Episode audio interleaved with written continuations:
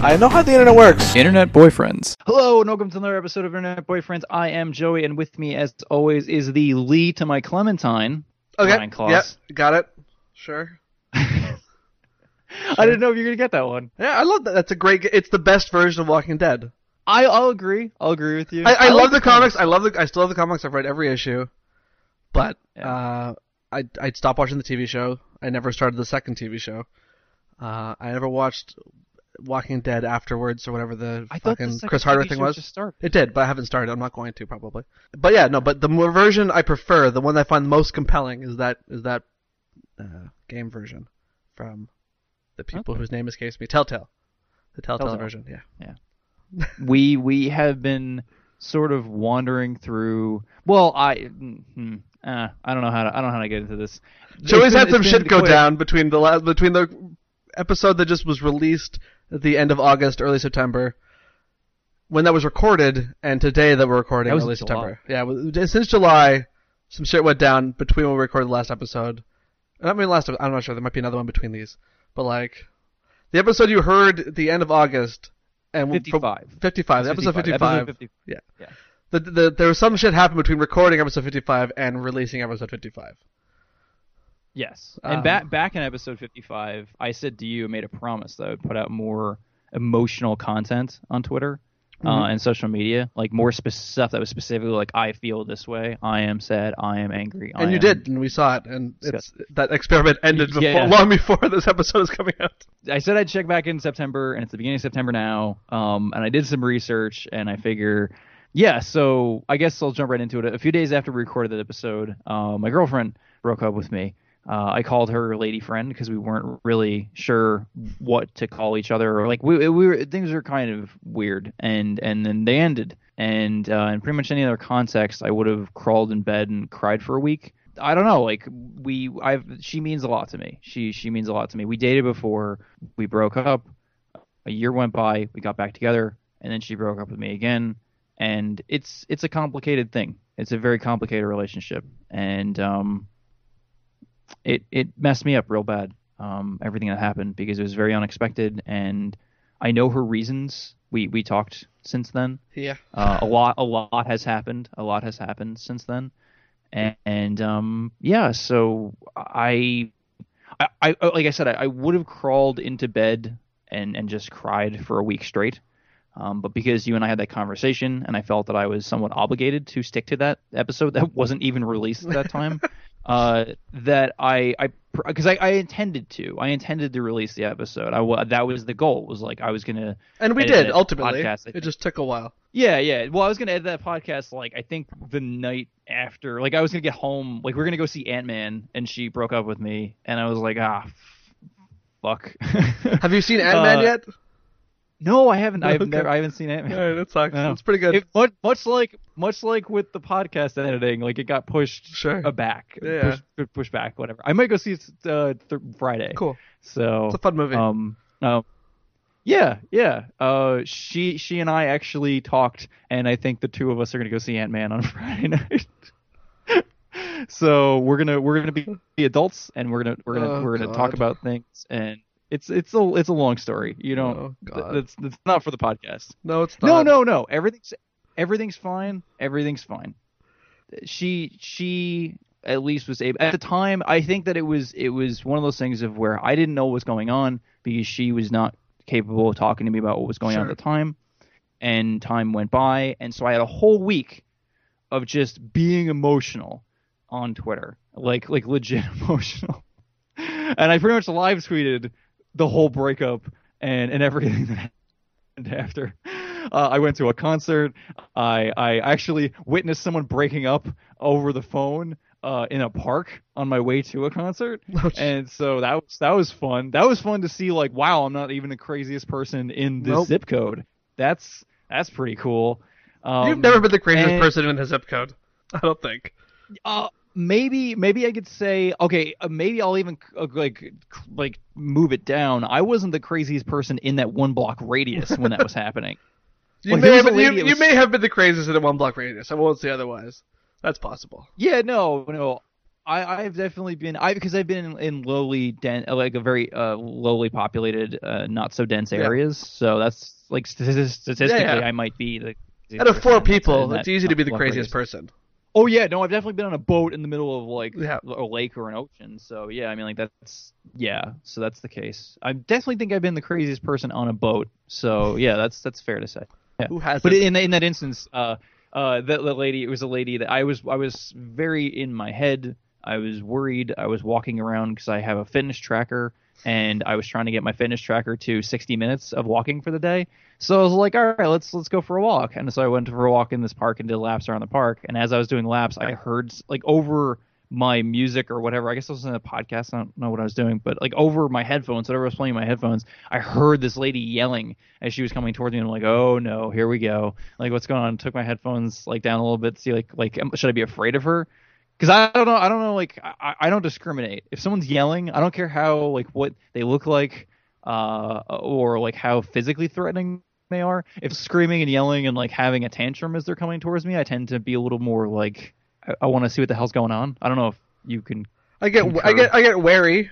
I pay more attention to the surroundings because they might go off in a weird way. Like, there's crazy screamers in Montreal, too. Like, they're less likely to murder a lot of people, but... We have had to have people murder a lot of people. That happens occasionally. But we have a school shooting now and then, but like not as often as you guys do, obviously. You guys are the best. But like thank you. You guys are the best at that by far. We're averaging one a day. Yeah, way to go, guys. Yeah. But that's a whole other thing. But yeah, there's still crazy people screaming that could react weirdly even without a gun, and you're like, I want to be aware of what they're doing at all times while they're within earshot, sort of kind of thing. So I pay more attention. I'm like, what's he doing? All right, he's going the other way. All right, still. Okay. And the lady was screaming to her phone because as far as I had a choice in listening to the conversation, it was loud, really loud. Like I mean, legitimately, like I know that people often say like this person was talking loudly into their cell phone. No, this lady was screaming into her cell phone, and it was about her boyfriend was breaking up with her because she was dramatic and irrational as far as I could tell, and sounds like possibly an accurate description. Unfortunately, she was screaming into her phone and saying like, you're not allowed to break up with me, this is not happening. And I was at least glad that like whatever thing happened between with me, I was like, I accepted it. I was upset with it, and I was really bothered because I didn't know what had happened, but I tweeted and I shared. And I can't say if it was harder or easier to do it that way because I really don't know, because it kind of felt like for me, getting dumped and experiencing heartbreak is brutal. Because I got to be honest, I really don't have a whole lot going on. I have my job, I do my stuff, I have my friends, and I have a pretty simple life. And when shit kind of sucks to a certain point, it gets kind of hard to measure what makes it better or worse. Mm-hmm. I guess the metaphor for it is like the breakup felt very much like being hit by an avalanche. It was unexpected, and I was buried in it. And there was occasional aftershocks. Up or down.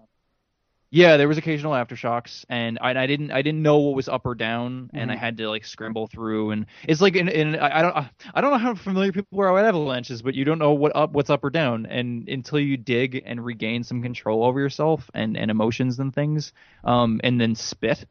You don't know what's up or down. By the way, that's what you do. You spit because there's gravity, and the spit will go down. And you go, oh, okay. And then you dig up and get out of it. Yeah, yeah, exactly. It's a good it's a handy survival tip. Yeah, in the moment, you never know that because why would you? Like, that's you just be like, you just panic and then you die. So, but I didn't want to panic and die. So I put myself out there. I spit. I spit on the social media, and I dug myself out. And I got to tell you, in the moment, it feels very selfish. Yeah, I understand that.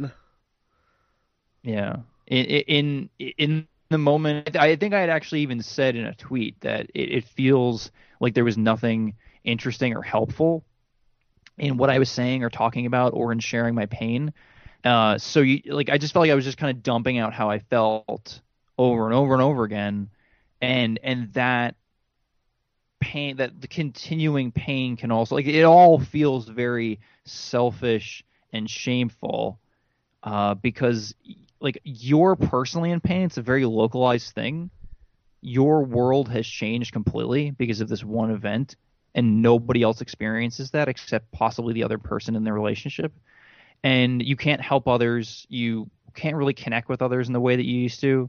You can't really look beyond your little world and turn your pain or bad experience into something that can benefit mankind until you get time and distance from it. And that can make you, to some extent, like insufferable to some people. Not to all people. Yeah. Hopefully not to your friends. But, like, I mean, I think that's the thing, is that nobody wants to see their friend in pain. And when it comes to acquaintances or just people that you follow on Twitter, it's like, I don't want to see you in pain either, because that's not why I follow you, or that's not why I interact with you, or that's not why I Did you see want to if deal with people you knew unfollowed? Like, did people unfollow you during that time frame? Do you have any idea? No one unfollowed me. Nice. Now, I have a thing from when I used to from my old job that follows my Twitter account and tells me like all my stats and everything for the week, so I know like what is doing well. And no one unfollowed me. I can't see. The thing is now. I mean, there's an attrition of bots and stuff that will always unfollow people, but like you always get a couple people that unfollow. Yeah. It's clearly like some sort of bot, but like no real people unfollowed you. No real people, as far as I can tell, unfollowed me, but I can't tell who muted me. And I sure. Oh yeah, the mute. Yeah, mute. I never think of mute. So, I wish I. Yeah, no, I think about mute all the time. Because I can't tell. You really can't tell who's muted me. You can't tell who has muted you, because it gets to the point of where you're tracking numbers, and usually if I tweet something during the day, 60 people seeing it is about fair. Mm-hmm. That's about like, meh, it's all right. Like, that's pretty much how it is. And most of the time when I'd share something, like especially the sad tweets, I'd get about 60. And it's fair to say like I was getting my usual traction with my sad tweets. People were seeing it. Sometimes people would chime in and say stuff. But I mean, I don't know if that's also because maybe people are kind of used to it with me. That maybe that's my... Because I feel like I'm a bad...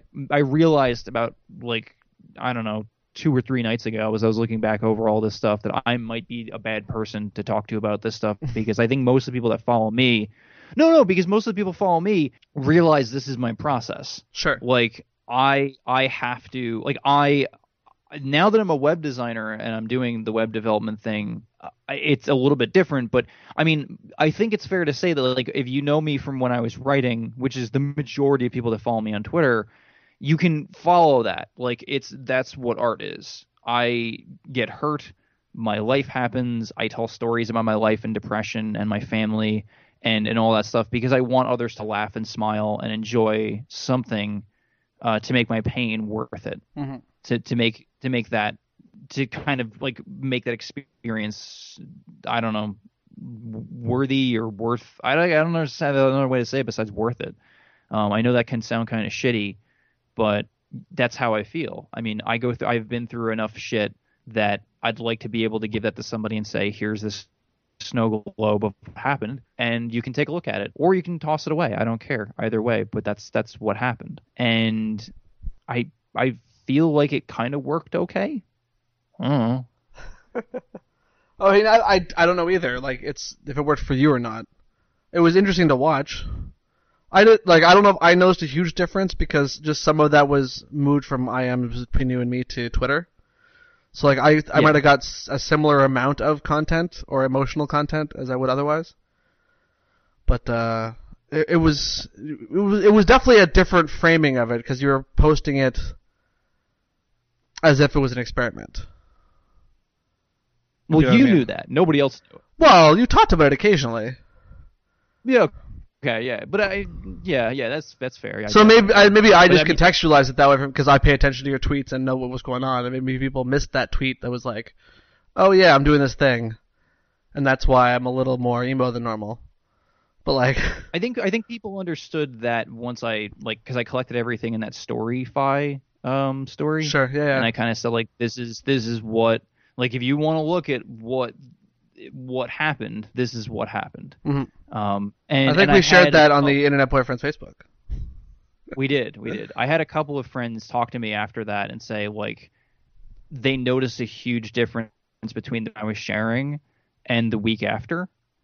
And I had to say the reason why I didn't share so much the week after is because she talked to me. Mm-hmm. And things got settled, and it's not to say that I felt better, but I mean, because I still was pretty messed up by everything that happened.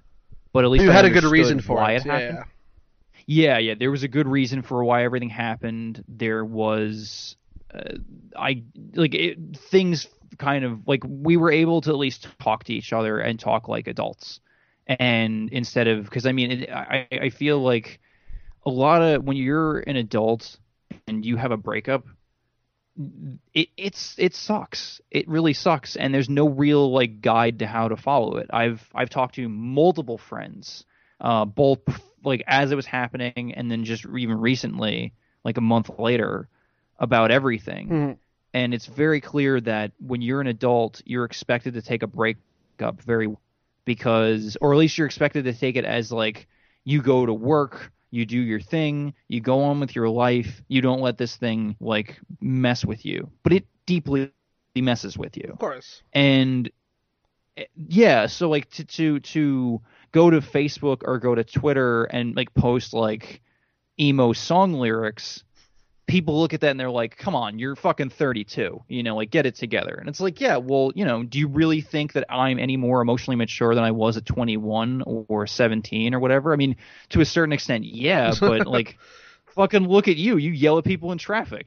Like, you know, it's like, we're all of us really, are we really that much emotionally mature? Especially because I feel like you can't deal with that stuff until you're in the moment. You can't if you spend most of your life thinking about how you're going to handle a breakup while you're in a relationship, you might have some problems. You need to go to therapy. Like you probably have abandonment issues. You probably have to that's a thing. So like when something hits you, like it all sounds very cliche. Like I didn't see it coming. It's like most people don't.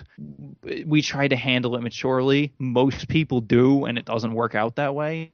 It's it's I don't know, because as you said, you're doing the exact opposite of that. You're getting married. You are moving on. You are like, because that's what's being like, that's the adult side of thing. Like that's when societally we look at things. I'm getting married. We were together for 9 years beforehand. Yeah. Like it was a long time. Yeah. We're just sort of like, I guess. Like we're both eager to get married. We're both happy to get married. Don't get me wrong. We are. Man, you and I are digging some holes this episode. We are, and I've dug this specific hole before. But we were both sort of like, all right, now's the time, I guess. It wasn't like a giant romantic proposal.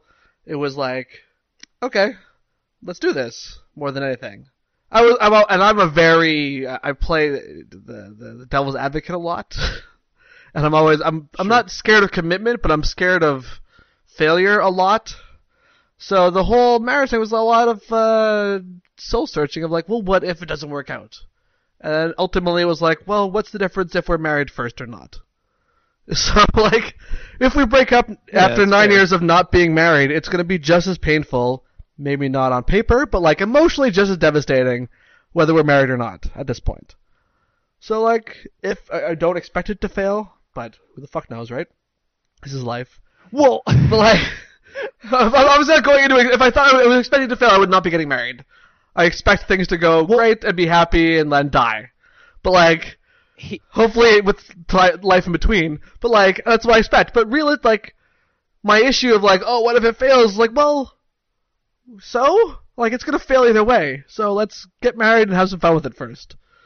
Like I'm excited to get married. It'll be fun. We'll have a good party, and then we'll be married and have an easier way of labeling each other other than boyfriend and girlfriend or like life partner or some other thing. Like we can just say husband and wife. It's easy. And like people call me Shaw my wife regularly, and I've stopped bristling at it.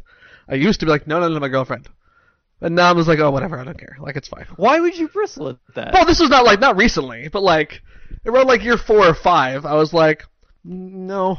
But then after year 4 or 5, you couldn't handle someone saying that she was your wife. I was a little like, no, it's not accurate.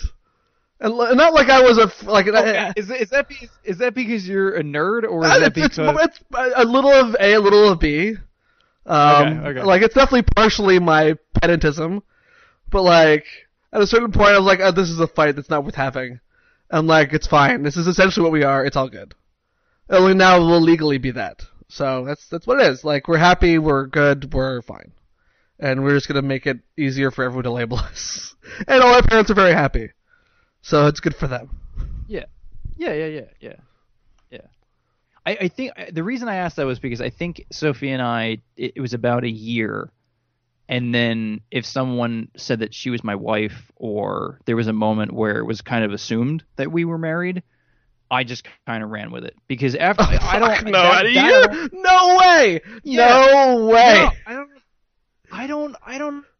have that. I have way more abandonment issues than I have commitment issues. I don't really worry about that so much, especially because, like, what's that really change? Like, realistically, logically. So you're worried about other people letting you down more than you're worried about you letting other people down? Yeah, kinda. Okay, I mean, see, yeah, I'm the onus is always on me. Like, I'm the one that fucked up. I'm the one that'll mess things up. I'm the one that'll do this. So that's why I'm always apprehensive of doing something, because if I fuck up, it's on me. Or if he fucks up, it'll probably be on me in some way. And I will definitely, even if it's not, I'll apply it to myself. Like, I'm that guy. As opposed to, like, if someone leaves, that's like, oh, she abandoned me. It's like, oh, what did I do wrong? It's more of my thing. Like, this is all relatively new for me. Okay. This is something that's been new for, like, maybe the last 5-ish years. And the reason why finally I realized this yesterday, because Eileen emailed me and she was like, you know, like, you're a fighter. You just keep on trucking through everything that you do. Like, you really don't give up. You're very tenacious. And I said, well, I don't see it that way, because I felt like I gave up on writing. And I feel like I gave up. I feel like there's a bunch of stuff that I've given up on. I feel like for one thing, you might have put it aside, but it's not like you can't write again. Like, and that's what I'm saying. That's what I'm saying is that most people, when they see me, they kind of make their own assumptions, and that's fine. And that's the thing with someone saying, like, "Oh, you're married." It's like, yeah, fine. If you want to make that assumption, I don't care. It doesn't change anything, because I still know how I feel and I know what my situation is. And like, I still worry about, you know, being a loser or a failure in the context of my life and my relationships, but I kind of realize that maybe as a codependent, I should just accept that I'm going to go to irrational lengths to make other people happy, and I'm going to go to, like, above and beyond to basically be like, really, let's be honest, if we're already going down this road and we're already digging this hole, like I tried to be the best, absolute best boyfriend I could be, and things just didn't work out.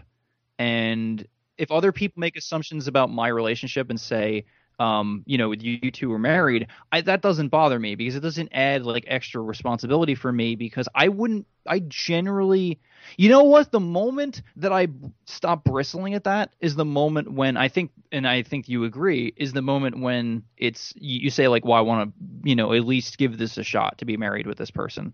I want to at least try, because I still subscribe. I don't know where I found this, but there was some sort of research done a while ago about if you are in a relationship, you have to have 5 positive experiences to 1 negative experience. And if that starts to go more negative than positive, then your relationship's going to fall apart in some way, and you're going to need either repair through therapy or talk or, like, something. You got to work something out between you two, or you have to break up, because it'll just keep sliding, and it's not going to, like, shit's going to fucking mess up. I mean, obviously there are harm, like life events that happen that will harm your relationship, like death and other couples breaking up, and, you know, maybe the two of you have to split temporarily because one has a job in a different city or whatever. There's always things that are going to mess up your relationship. What's the problem? Nothing, go on. Oh, I thought you were laughing or something. No, that's fine. No. I just I don't know. So I would like to have a relationship where I have 5 positive things to 1 negative things. It's fair to say that you have the relationship where you have 5. I haven't done the math, but it certainly isn't enough that I've, after 9 years, I've thought about going elsewhere. You got to get one of those clickers like they have in prison, so that you can, like, click positive experience. Just one permanently glued to my hand. Like, I need an implant is what I need. Yeah, but see, you wouldn't get that because you worry about being the failure in the relationship. You worry about being the weak link in the relationship. You're not worried about Michelle being the weak link. So no. Yeah, no, it's definitely me the weak link. You're worried about her walking in with the clicker and being like, yeah, exactly, absolutely, negative experience. Absolutely, but at the same time, I don't work as hard as you do. So I'm like, well, whatever happens, happens. This is me. Hopefully, she's good. I do work pretty hard. I'm saying you do. I'm saying I don't. Like, I don't work. I don't. No. I agree with you. Okay. I agree with you. I'm not saying that to. It was an emphatic agreeing. It was an emphatic agreement, not an emphatic disagreement. Yeah. Okay. It was an emphatic agreeing because that's who I am. Because it's a part of who I am for so long is irrational codependency. And if someone says like chop off your hand, I'll basically be like, well, do I? Like, I'll debate with them for a while and be like, I don't want to chop off my hand. I need my hand. My hand can be very useful in the context of this relationship. But after a while, I very well may chop off my hand, and that scares the crap out of me. And that's something I'm working on through. Like that's something I have to work on. That's something I am working on. Mm-hmm. Something I talk to my friends about. That's something that I do try to take to social media to tell other people about because I don't think that a lot of people talk about codependency because we talk about depression and anxiety a lot. Those are very common things. At least in our peer group, in our group, people talk about those things. But like for the most part, most guys don't talk about codependency because it's typically a girl thing. Mm-hmm. You know, it's typically a feminine thing that you are subservient or that you are running around trying to make the other person happy. Mm-hmm. It's also assumed that has something to do with the way you act sexually, and that's also very demeaning to men or to really to anybody. Sure. 'Cause I've, as we've talked about on this podcast before, that's not a problem I have in the bedroom. I'm the complete opposite in the bedroom, and I don't. That's not something I carry with me. But I don't know. It's just something that's a part of who I am. I really don't know how to not give 110%, and that leads to. Like that leads to the problem of where I say yes to everything, mm-hmm. and that's a whole different problem. Yeah. So you know, and why try to work on that stuff? But that's, if I don't have data and I don't have a lot of good feedback on that kind of stuff, and that's where maybe social media or technology could help me a little. Well, what kind of feedback did you get? What kind of feedback did you get during your week or two of emotional honesty on Twitter and Facebook? The best emotion on Twitter, anger. Sure, that's no not surprising. No surprise there. When I was angry about things and I was really fucking pissed off, that's people tend to respond to that as like, yeah, like get them, you know. And because conversely, like sadness does pretty well actually. And I thought it would do. I thought as we talk about sad internet versus like normal internet. Mm-hmm. We thought that they would have to be separate. Sad internet doesn't have to be separate as far as I can tell. But it does depend heavily on who's around. Yeah. Because if you're around, Allie popped in quite a bit. Alan popped in. Like there were people that I clearly remember. Like they popped. Sure. Like Rob, I think at some point. Like there's whatever. I could just list people, whatever. Yeah. But there's a lot of people that popped in and talked to me. Colin talked to me quite a bit in DMs. There were lots and lots of people that were talking to me and contacting me about things, but that's the thing. It's when they're around, mm-hmm. and the internet is not when people are around. Mm-hmm. Like we don't process the internet that way. We don't think of the internet as like being, you know, like a chat room, and it still kind of is. And maybe a chat room or like IRC, as we both know from back in the day, is maybe the most honest kind of internet because you see who's around, you know, like who you have access to talk to, because now we're just like Twitter, you're just dumping everything out there. At least on IRC you can see the member list and be like, oh, like Allie's around, I can talk to her because she wrote this article on Annals about, you know, her divorce. Like that's someone I can talk to. But frustration and anger pretty much always work. They always, like, you can guarantee that frustration and anger will always spark some views, favorites, and even sometimes responses, because I mean, that's, we've like, seen anger get engaged very easily on Twitter for years now. That's not as surprising. But no, that's surprising. I mean, I looked it up, and there was a researchers in China studied Sina Weibo. I don't know how to say it, but it's a thing. China, it's a microblogging platform. China. Well, it's a microblogging platform similar to Twitter in China. And they found out that what goes viral fastest is rage and anger. And then it's like sadness and disgust don't do too well. Joy moves pretty quickly. Like joy is pretty acceptable. It does okay for itself. But mm-hmm. but rage is always the most viral. And you can even see that. Like you can see like waves of outrage and frustration and anger breaking out on Twitter. Like I showed you a while back, there was an interactive map of Jeremy Clarkson being fired. Yeah. And you could just see the like it like popping off like and like flares and like coming up, like people flare up hot as they get the news and wake up and see the news or like check their phone or whatever, and then it just burns out pretty quickly until the next thing comes along. Like I get the feeling that when you're sad on Twitter, from my experience at least, when you're sad on Twitter, people see it as that you want to do better. Yeah. You don't want to be sad. Especially if you approach it in that context.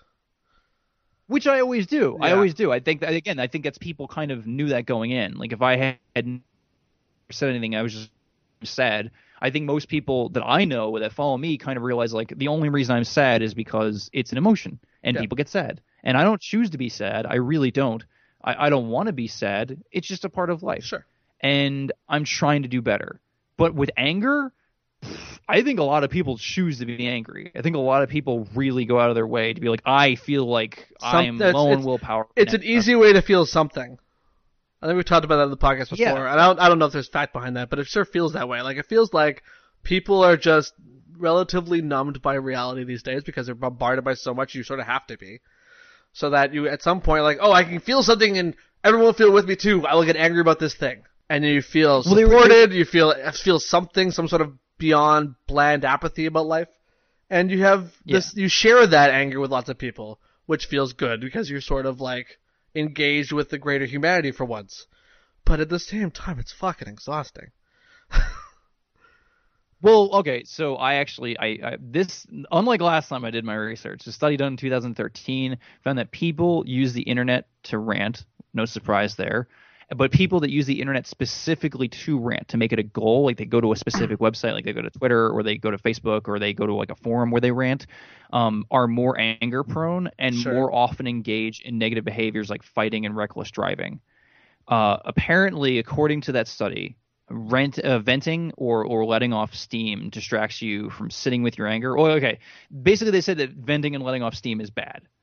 Because it doesn't allow your anger to dissipate. I say, because I know from my own experience and all the stuff that I've read, that you want to sit with your anger because you will get to a point where you control it and deal with it and accept it doesn't, or accept it doesn't do any good. Because some anger does do you good. Some, like, there's a reason anger exists. Like sometimes, but just make like, sure you're still like, angry 6 hours later about this thing the writer of James Bond said by Idris Elba. If you're not still angry 6 hours later or whatever, shut the fuck up. Yeah, but we have a really hard time. I know we do. I do too. Like, I'm not the like I do it all the time. Like I'm not saying like I'm better than you for doing this, but like I think I've tried to do that sometimes. Like I sit on it and wait. If I'm still angry later, I may say something. But like I'm on the internet 24/7 essentially, and so yeah. I see these waves come and go of like before the beginning of work, end of work, at home, after dinner kind of thing, where people peek and check their phones and stuff. Like you see waves of anger happening, but it obviously dissipates as it gets farther away from the initial event. But like if you see it and you wait a bit, you'll feel so much better because so many things you don't have to respond to because they're stupid, meaningless things that some random dude said. There's no reason to get angry about it. But you are assuming that people are angry because because they have to be. Like they can't control themselves? We can't. Like, we're so wired to say our thoughts as soon as we think them on Twitter. Like, that's what Twitter's for. Yeah, no. And so I think just having some mindfulness about it. Your thoughts. But why would you have mindfulness? Because anger does really well on social media. If you can couch your anger, you can hide your anger in something clever, or if you can say, like, if you can get angry about, you know, James Bond or whatever the fuck is going on now. Well, for one thing, I guarantee you'll be more clever after you've sat on it for a while than if you just react immediately. Yeah, but then no one responds to it. The whole point of being clever and being angry and maybe that's a shitty thing. Maybe that's a shitty thing that we shouldn't be doing. Yes, it's something we do, but maybe we're all wrong for doing it. Looking at this from the perspective of someone who studies social media, there's two ways that you can engage with social media in a successful, quote unquote, successful way. Successful as in like you get views, you get impressions, you get engagement. Fuck that noise. Either you can catch a wave. Either you can catch a wave, or you can have something you can have social media that is crafted, targeted, and relevant to what's going on, which is still basically catching a wave.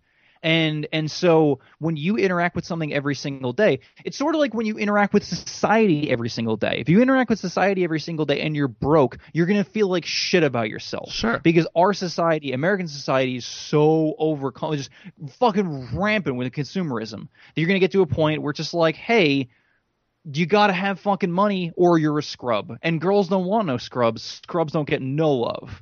Not for me. And so that's what I'm saying. So why would you want to not have money? And that gets to the point of where you go, well, shit, money should motivate me. And it's like, well, fucking, I can give you 10 fucking books off my shelf from right now that can show you. Studies have shown that fucking money, when it motivates you, it doesn't really motivate you that well. And if anything, to a certain point, certain tasks, it will actually demotivate you or cause you to do those tasks poorly. If you're writing a book because you think that you're going to become a millionaire because of, I don't know, recently I was on a train and there was a girl saying that she was going to get a $1 million book deal because she was, I assume, 19. And, she also said that she was going to go work at print media because she said print media's come back in a big way. So I know. Everybody I talk to this, I'm just like, isn't it great to be 19? Like, there's a 19-year-old that genuinely thinks that print media's coming back in a big way. Man, what a thing. I mean, like, whole thing you're saying is, everything you're saying is that I'm right based on evidence, but yes, we don't feel that way, so we don't do it. Yeah, but emotions. I know, emotions trump. I understand that. It just makes me sad. As usual, these episodes end with me feeling sad. Like, I'm trying to remember a time we've ended in Internet Boyfriends where I felt hopeful for the future.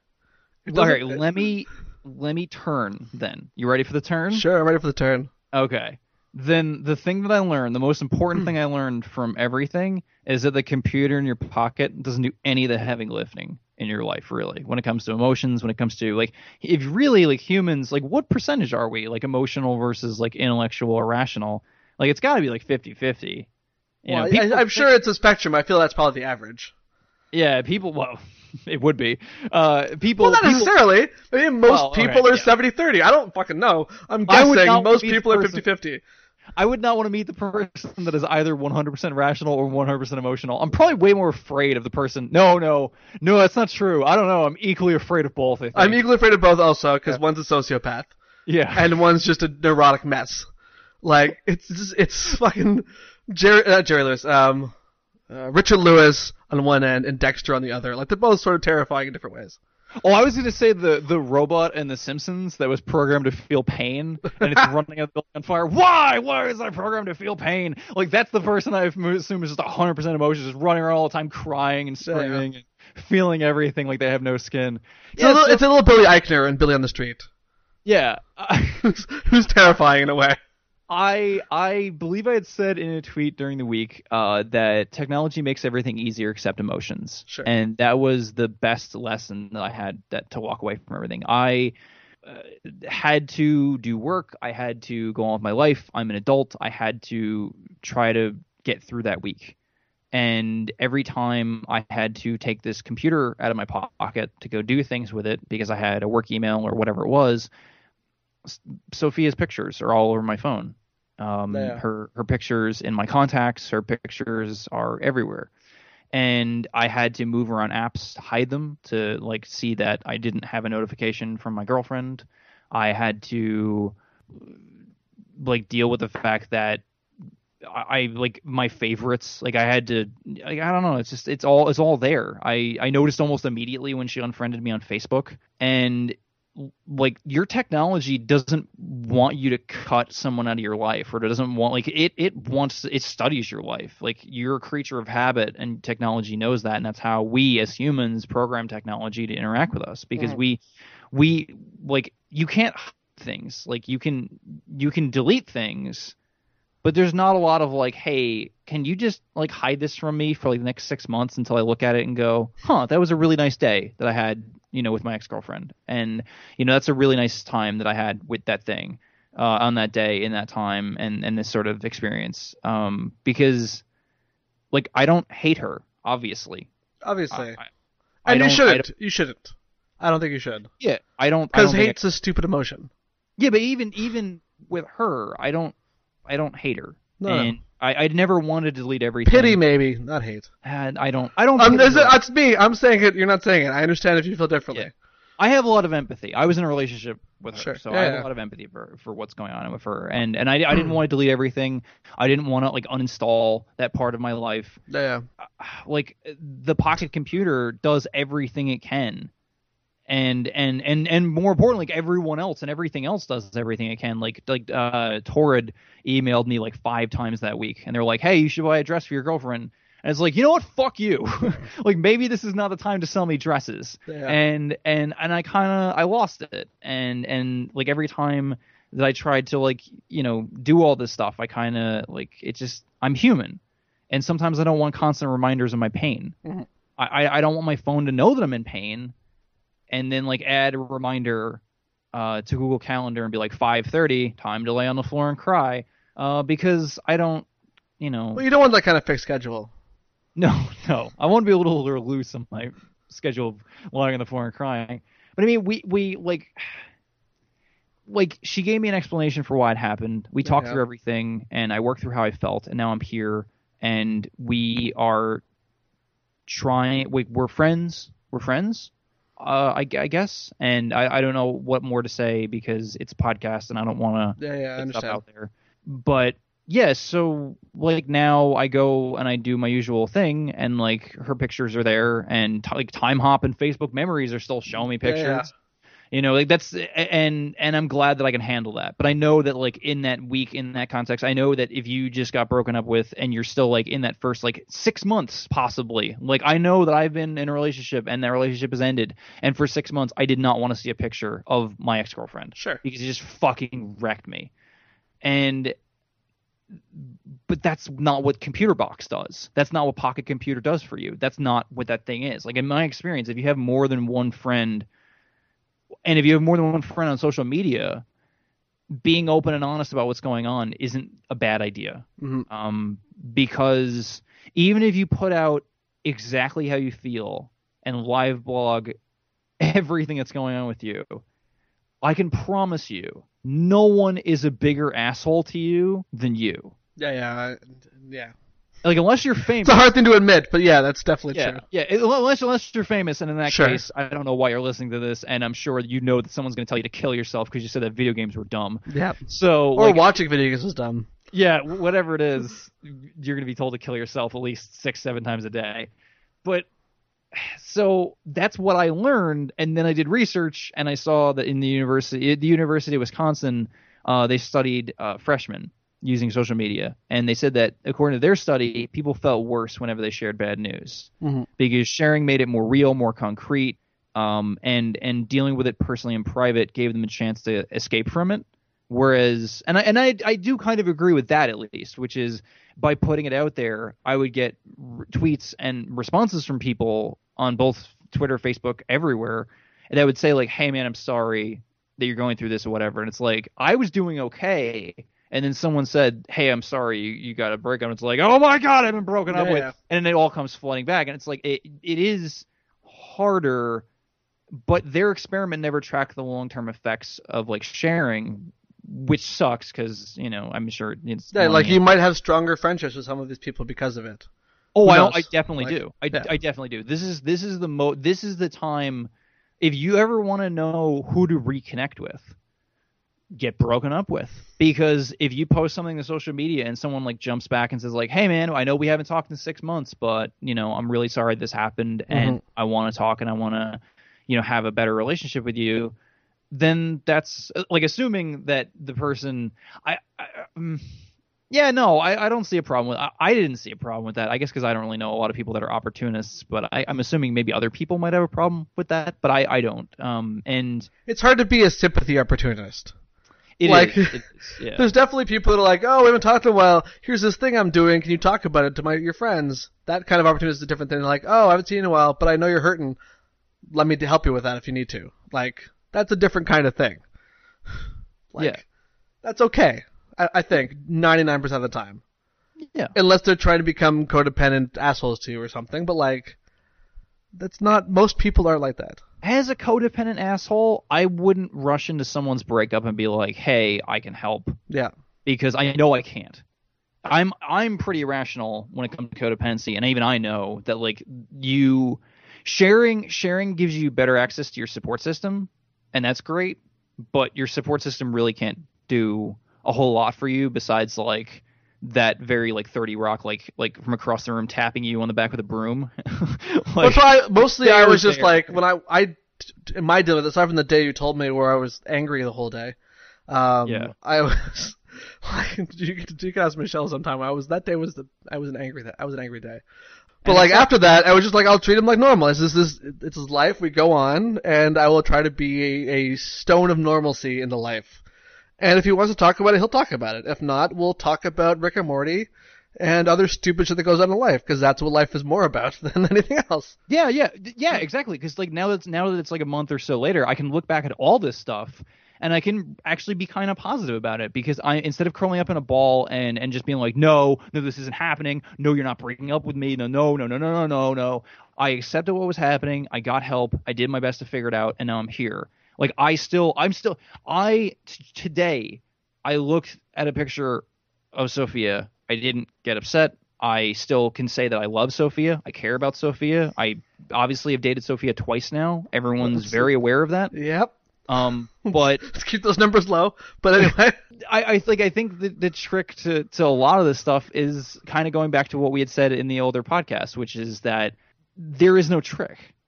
All you can do is feel bad and sit it out and go to your support system and wait and get through things, because emotions are temporary. Yep. You want to know how to get over your breakup? Wait 6 months from now. If you want to be better at being an optimist, keep doing this for 4 years. If you want to do that, whatever it is, just keep make a plan. Get your support system to support you through that plan, and then go through with it, and you'll basically be okay. Humans are really resilient. It just fucking sucks in the moment. And what really fucks you up more than anything is feeling bad about feeling bad. Yeah, I'm sure. I my issue is I'm a pretty fucking privileged guy. I don't feel shitty often, thankfully. So I feel bad consoling people because I have been in a happy relationship for 10 years-ish.